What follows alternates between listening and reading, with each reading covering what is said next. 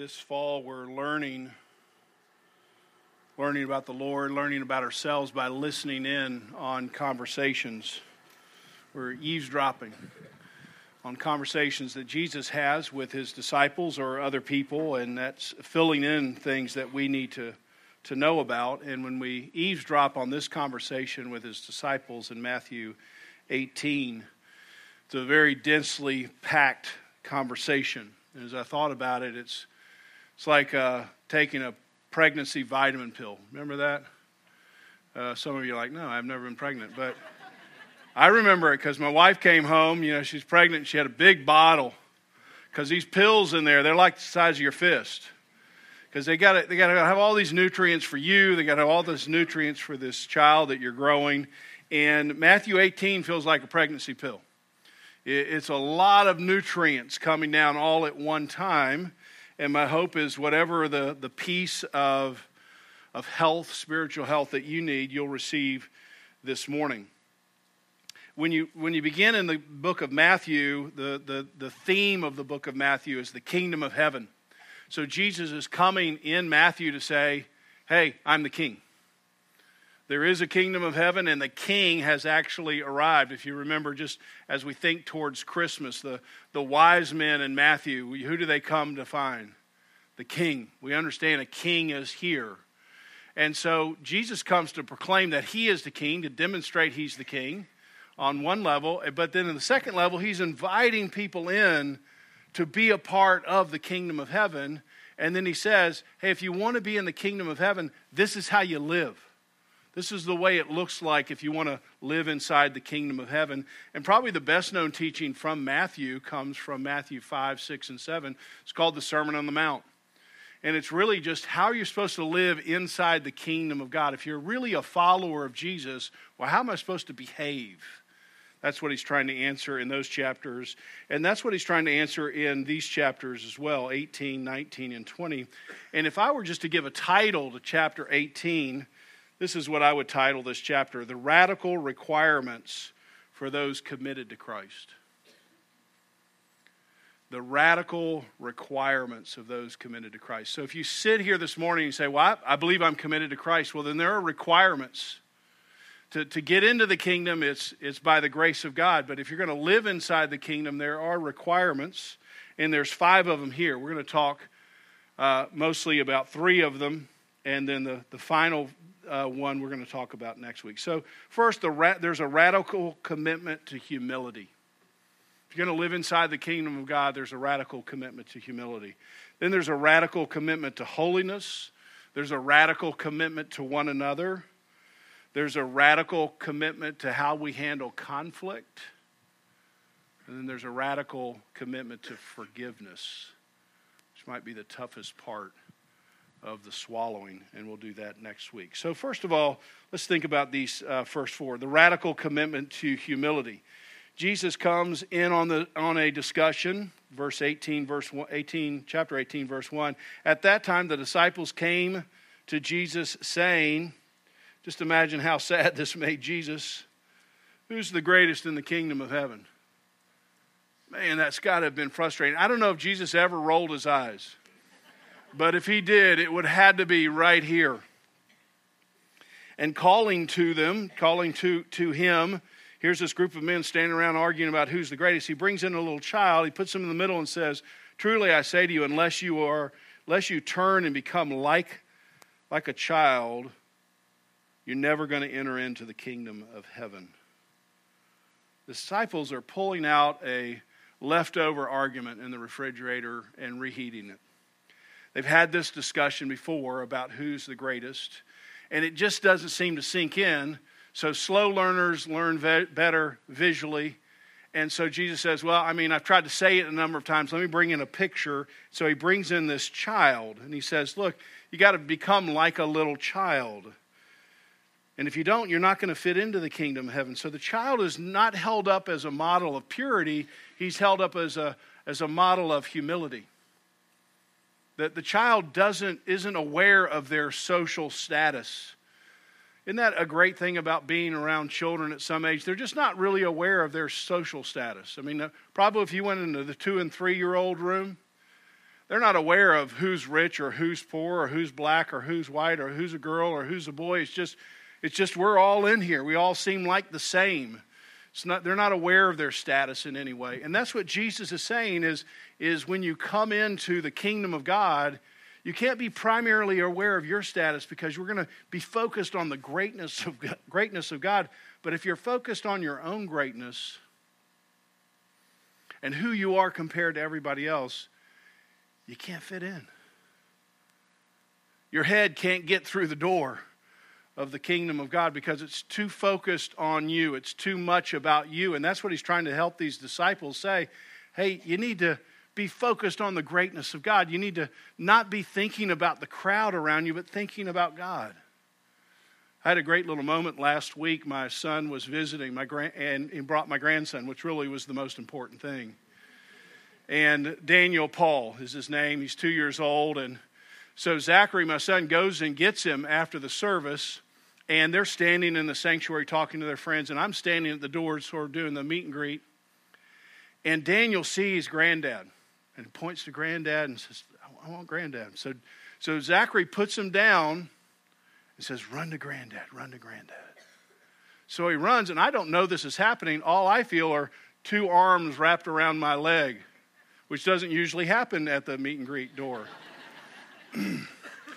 so I look down. Thankfully, it's my grandson, not somebody else. And I pick him up. and later that day, my son was saying, Yeah, I just said, don't, don't look at anything else, just look at granddad. You see the point. You come in here, it's a crowd. It's, it's great, it's a crowd. But it doesn't matter where you are compared to anybody else. The thing that you want to be focused on, the thing you want to run to is Jesus. I need to worry about if I'm old or young or do it looks like I fit in here or where I am socioeconomically. All that stuff is like coming into Jesus and saying, Well, where do I where do where am I in my crowd? He's like, that's not what you're supposed to be worried about. You're supposed to be focused on me. So to, to fit into the kingdom of heaven, you have to have a a radical commitment to humility. Not thinking about yourself so much. And the disciples struggled with that, and maybe, maybe that's a struggle for us. Uh, somebody at the door, one of my former friends, saw this event unfold. He said, Paul, is it okay if I come up and grab your leg next week? Like I said, former friend says stuff like that. Second, there's a radical commitment to holiness. There's a radical commitment to humility. There's a radical commitment to holiness. Verse 7 Woe to the world for the temptations of sin. The, the world's like a, a tide coming in. It's necessary that the temptations come, but woe to the one by whom they come. And if your hand or your foot causes you to sin, cut it off, throw it away. It's better for you to enter in life crippled or lame than with two hands or two feet and be thrown into the eternal fire. this, is a, this is a radical commitment to holiness. Now, I, I assume everyone knows that Jesus isn't advocating self mutilation. He's trying to make a bigger point here. He's trying to say if you want to come into the kingdom of God, drastic action is going to be required drastic action is going to be required. You're going to have to set up some boundaries. You're going to have to cut some things off if you want to get into the kingdom of God. You might remember in the book of Daniel, this famous Old Testament prophet, he was taken out of Jerusalem when he was a young man, probably college age and he looked like a promising person. So when Babylon came in to take over Jerusalem, they just took all the promising people and left all the poor people behind. And so Daniel was taken into Babylon, and Babylon was trying to reprogram Daniel. They changed his name, they changed his language, and they changed his education and he realized that he was getting into this brand new culture that was trying to turn his old world upside down. And if he didn't draw some kind of boundary, his appetites would become used to this new culture. So he had to draw some kind of line. Remember the line that he drew? I can't eat the food of the king's table. It wasn't that the food was bad for him. It was that I needed to draw some kind of line to say, I'm not going to get used to this way of operating in this world. I'm not going to allow my appetites to get so hungry for the offerings of this culture that I can't say no anymore. He realized that once his palate was conditioned to the cultural food, then the king could manipulate him any way he wanted. So at some point, Daniel has to say, hey, this is a barrier. I've got to offer some kind of resistance. I don't know if you know the uh, Christian artist Josh Garrels. I think that's how you say his last name. Uh, he has a song called The Resistance. This is what he writes in one of his lines Follow new rules with invisible strings and become a puppet in a diabolical scheme. How do good men become part of the regime? They don't believe in resistance. See what he's saying? There's, there's, a, there's a regime with invisible strings, and it's trying to pull you to make you behave, to give you certain appetites. And how is it that good men fall into this scheme? They don't resist. They don't have any way to curb their appetites. They don't draw any lines to say, hey, I'm not saying that's bad. I just know that's the thing that would cause me to have a, an appetite that would be so insatiable that, that somebody else could control me. A great book if you're 20, maybe 18 to 35, by David Kinnaman. It's called Faith for Exiles, and the subtitle Five Ways for a New Generation to Follow Jesus in a Digital Babylon. Here's what he says If literal Babylon were around today, the internet would be, the, be in the imperial toolbox. So, if we had a, a real Babylon, one of the primary tools that it would use is, is the internet. A new empire is knocking at our door, it's trying to reprogram us. And many of us are cheerful participants in our own colonization. You hear that? A new digital Babylon is in your hand, and invisible strings are being pulled. And many of us are cheerful participants in our own colonization. We don't know how to draw a digital boundary. He goes on, we're at the front end of a digital revolution that is tinkering with what it means to be human. We're all residents of a digital Babylon now and we better learn how to resist. I mean, that's important for me, but I'm 56, so I had 45 years of not much digital life. But I think about my two year old grandson who already starts swiping. He's in a digital Babylon. And if you're 18 or 20, you live in a digital Babylon. And it's moving invisible strings. And you could be a good person and be caught up in its schemes because you don't have any resistance. So Jesus is saying, at some point, people, you're going to have to cut something off you're going to have to draw some kind of boundary and say, I can't go there. It may be okay for you to go there, but I know that stirs up appetites, and I can't feed those appetites because then they begin to control me. And I wonder if you know what that is for you. Remember the story? I think it was two or three years ago. This guy was a kind of a rock climber guy, and he fell, and his arm got trapped between these two rocks. And I think it was a couple of days he was there, and he realized my only way out is what? I got to cut off my own arm. See, that's what Jesus is talking about. You can stay in the digital Babylon and die. But there's something for each of us that needs to be cut off. But oh, it's so much better to be in the kingdom of heaven than to say, well, I lived with two arms and you're in danger of eternal fire. There's a radical commitment to humility, there's a radical commitment to holiness, there's a radical commitment to one another, which I really won't spend much time on here, verses 10 through 14. Even if a little one, a small person in your group, strays away, go find that person. So you see somebody missing here, and you say, Well, whatever happened to? And it, Jesus is saying, Hey, you're supposed to go find that person. Don't wait for them to come back to you. You go find them, you go chase them down. You have a radical commitment to one another. And finally, you have a radical commitment to constructively handling conflict.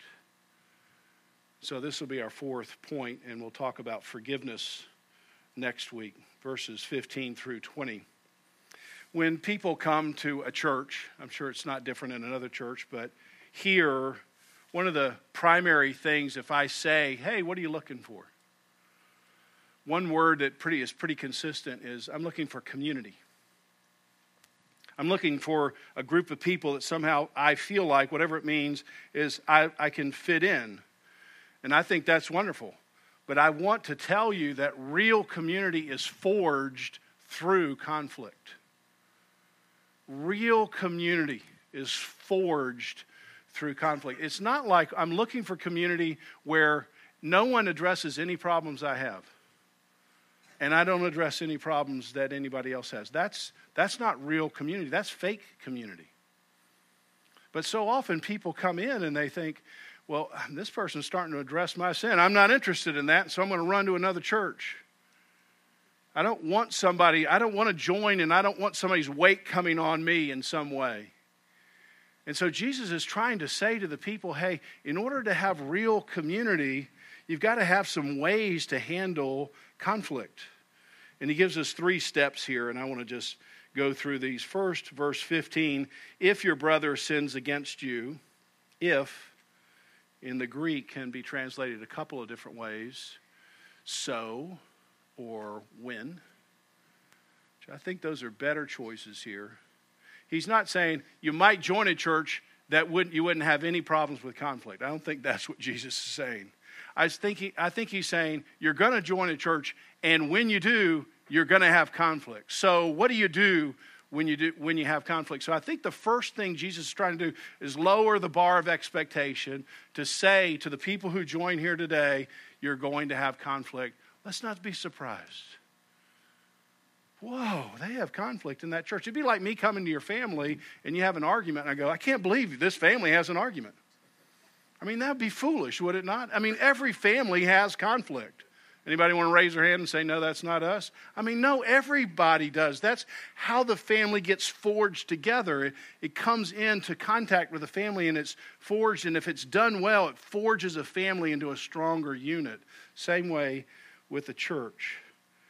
So the first step is that, that we don't want to be surprised. We don't want to be fatally discouraged that somehow Christians are failing us or we are failing other people. So Jesus adjusts our expectations. When a brother sins against you, first one, I'm not going to be surprised. I can be disappointed. It can be frustrating. It can be difficult. I'm just not going to be surprised. Step two, Notice what he says. Go and go and tell him his fault between you and him alone. If you think there's a problem, the burden on addressing the problem is on who? It's on you. Well, he sinned against me, and I'm just going to wait until he comes back to me. No, that's not what Jesus is saying. That's why it's a radical commitment to handling conflict. In the world, I might say, well, just leave that person alone until they come back to you. You come in here, it's reversed. No, if you feel like there's some kind of tension, it's on you to go and address that tension. And then notice Jesus' goal is to, to get him back or to gain him back, it says. And that word is a banking term which indicates wealth. You see what Jesus is saying is that every person here has incredible value and you're going to gain something of value back. I'm, I'm putting value on every person, and I'm willing to engage in this thing that's difficult because I think you're valuable. John MacArthur says this if you're not willing to confront someone's sin, then you don't see them as having any value. Isn't that true?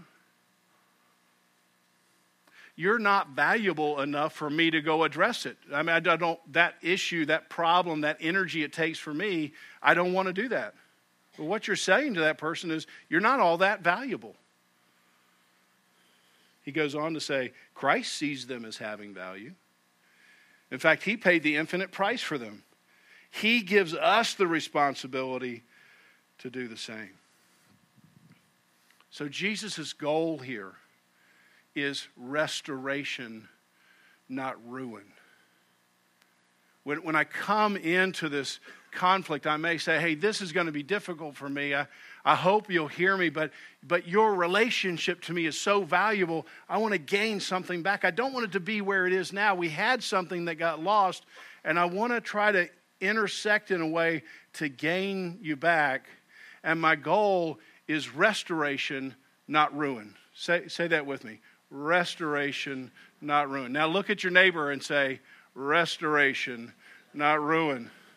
See, that was tough for some couples sitting in here. Because what, what, what is your first response when somebody hurts you? Hurt them back. Somebody pies you in the face, right? What do you want to do? You want to take it all and then, then throw it back on them. Somehow that's the way by sin we've gotten wired is somebody's hurt me and so I want to hurt them back. I want them to have ruin. I want to have the, I want them to I want to have revenge. That's why Paul says in Ephesians, in your anger do not sin. Because you could have anger that's justified but you actually want to ruin the person. You got to learn how to handle conflict. Got to learn what's happening in your own heart first. What's my motive as I as I go to talk to this person? Am I just hoping for revenge? Am I hoping for ruin? I don't know if you sometimes get lost on the internet and you watch stupid videos. It doesn't happen that much to me, so no judgment, please. But somehow it's these little videos that like fail videos or you know things like this this is what is entertaining if you can't figure out what to do with your sermon. So um, this one was called instant karma. You know what that is? That's you know you do something and you deserve to get something back. I'm not saying that's a christian thing if you're listening on tape or anything. So you know so instant karma. So it was these people who did something wrong, and immediately there was a payback, right? So there was this one that I'm thinking of. This little cat was on the other side of a windshield and was kind of pawing at this guy's foot, and he wanted to scare the cat, so he pushed his foot against his windshield, and he broke his own windshield. It's like instant, instant karma, man. You're supposed to do that. Or you cut somebody off in traffic, and who you cut off is, oh, an unmarked police car. Uh, instant karma. they deserve something and you wish it happened instantly. And if you come into a conversation like that, you're not going to have good conflict resolution. If you come in saying you deserve, I'm hoping for your ruin, then you need to step back first. We'll say more about this next week. And you need to get yourself underneath the grace of God towards you and try to let that wash all that bitterness out before you appropriately come forward and say, hey, I've got to, I've got to address this issue. But it's to the gain, not, not to revenge and not to ruin. One question here and one comment. Proverbs 19:11 says this, a man's wisdom gives him patience, but it's to his glory to overlook an offense. So my question is, how do you know when to overlook? You know this if you're married. You can't say everything you wish you could say, right? I mean, you don't have a good marriage if you got to say everything. There's some things you just have to overlook. But how do you know? How do you know when you're supposed to say something, when you're supposed to overlook? I think that takes wisdom. I think that's what the person in Proverbs saying is, is that it takes wisdom to know what to do with that. And I would say when you're overlooking, you want to make sure you're not sweeping something under the rug. If it feels like, hey, there's an issue in my life, there's an issue in my family, and I don't want to address it, I'm sweeping it under the rug, but our family keeps tripping over this thing, then it's time to address it in some way. If it's constantly coming to mind, if it's constantly degrading your relationship in some way, then that would be the time to confront and not overlook. If you're starting to go cold, if you see the person in church and want to go the other way, if you, want to, if you see the person at the grocery store and think, I'll just head down a different aisle, then, then probably you need to say something because it's beginning to eat a hole in your soul. This one guy who's a good friend of mine who does a lot of conflict resolution at his job, he said, Paul, you know, one of the things I do, I think, I think if I think about it in the shower, then I need to say something. And I thought, yeah, I've had a lot of long arguments in my shower. Just with me and that other person, right? And I know exactly what they're going to say. I know exactly how I'm going to answer them. And he's helped me say, hey, if you're having that kind of conversation, it's time to say something. You can't overlook it. So that's my question, my comment is when you say, I think I need to have a conversation, notice it's face to face. That's not Facebook to Facebook. That's not texting. That's not email. If you're pounding on the keys while you're writing an email, yeah, it's time to delete. I had a good friend of mine call me and said, Oh, he's real hot about something. He wanted to put something out in his neighborhood newspaper, which I thought, this is a terrible idea. and so he, told, Can I read it to you? Yeah, yeah. So after he finished, what do you think? I mean, he was so justified in what he thought. I said, I said, you know, you're probably right, but why don't you go ahead and delete that? It's not going to be helpful. You're going to stir something up here. And if you've got that much energy, you need to say something to somebody face to face. It's not going to come, come out well in a text or an email. So we have a radical commitment to conflict resolution. One, just we're not surprised. We're not, we, we can be disappointed, but it's not, it's, we're not going to be just destroyed by entering into conversations that are difficult. That's, that's part of a family, your nuclear family. That's part of this church family. Secondly, we're going to we're going to confront the person, but we're going to do it with a heart of gain. I want to gain you back. I'm not trying to punish you. I'm not trying to get revenge. I'm not hoping for your ruin. But then there are times it just doesn't, you just can't get anywhere with one other, this one other person. And in that case, step three, you need help. You need help, verses 16 and 17. You say, I, I need to bring a couple of people in to see things that we can't see because we can't seem to get out of this, this rut that we're in. And I want to say this very clearly everyone in this room is going to get into conflict that will require outside help. Every single person in this room is going to get into conflict somewhere in their lives that's going to need, it's going to require outside help for you to get out of. So I don't want you to be the one that thinks, proudly, well, I don't need counseling. Counseling is for weak people or something. No, getting outside help is normal. That's a normal thing. I've gotten outside help. I've been the person giving outside help. That's a completely normal thing for a family dynamic. That's a completely normal thing for a church dynamic. So, as your pastor, as your friend, I would encourage you if you get to a point and you say, we can't get resolved, Get outside help. Try to go sooner rather than later. Because when you go later, you end up in my office and I sit there and go, You've hurt, you've hurt each other so badly. It's not that it can't be recovered, but the recovery is going to be a lot longer now than if you had said something early on in this issue, early on with your marriage. So you're going to need outside help. The, the principle that we have here in Matthew is we're trying to keep the circle of people involved in the conflict as small as possible. We don't need to broadcast it. We're just saying, I, I need one or two people to come And Jesus foresees this, that there's going to be a need of time for that happens. And I just want you to know when you get outside help, and you will, you give up a little bit of control. Because somebody else comes in and has a little bit different vision. Remember Proverbs 18? The first to plead his case seems just until another comes and examines it. So, most of the time, when somebody says, I need to bring this person in for this issue, guess what they find out?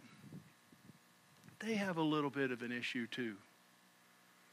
So, when you bring somebody else in, they're going to start pointing some things out. And maybe most of the effort is on their part. But I just want you to know that using these outside resources, whether that's me, an elder, a, a counselor, these are all normal parts of living together in a community. Now, the majority of conflict re- resolution in a church is going to happen in those stages. You're going to overlook something. You're going to say, I can't overlook, so I'm going to try to enter in. I'm going to try to enter in with a good heart and try to restore, not have revenge. I need outside help, so I go to a counselor, I get a friend, they come and help me. That's most of, of this. But there will be occasions that something will bring up to the church. And there are uh, provisions for that. Jesus tells us, verse 17, there's, you're not going to bring it before the whole church, you're going to bring it before the elders, and you're going to enlist their help, their prayers. And I love how David Platt says this God loves us so much that if we are caught in sin, he'll send an entire army of believers to us to demonstrate his love and mercy. So God thinks we're so valuable, he'll get a whole church to somehow be involved in praying or rescuing these people. And then there are the most extreme circumstances where something's happened and somebody needs to have some authority to put the person out. They become a danger to the people on the inside of the church. And I want you to know that doesn't happen very often, thankfully, here. Probably doesn't happen that often in other churches. But you do want to know that's in place. If you're in a if you're a visitor here, you do want to know somebody's looking out for the health of the church and wouldn't allow a person to come in that would be destructive. 25 year old man came here one time, immediately started walking college girls to their car, demanding phone numbers. Took a couple weeks before college girls start coming to my office saying, Hey, I, this is starting to feel weird. So we talked to him. He had some mental disabilities, and he was a danger. So we said, hey, we'll get you help. We'll pay for help. The elders could help you, but you can't come back to church right now. So you want somebody who's willing to say, okay, there's somebody looking out for the health and help of our church. And so this is how you have a healthy community. Gonna, Jesus is saying, this is not some advice for people out there. This is how you operate inside this little group right here. And so I'm wondering, just as we think about these different parts of this vitamin today, is the, the part you needed to swallow, was it humility? For some reason, your head's gotten too big, you can't fit in anymore you're worried about your status. You're, you come in and you look and you compare and you make sure you're in the upper tier, whatever that is. Maybe, maybe for many of us, it's a radical commitment to holiness. Just when I was saying it, you thought, yeah, I got to draw a line. I got appetites that are controlling me, I'm not controlling them. For many of us, we, we enter into conflict in some levels every week just hearing how Jesus wants us to navigate that can help us.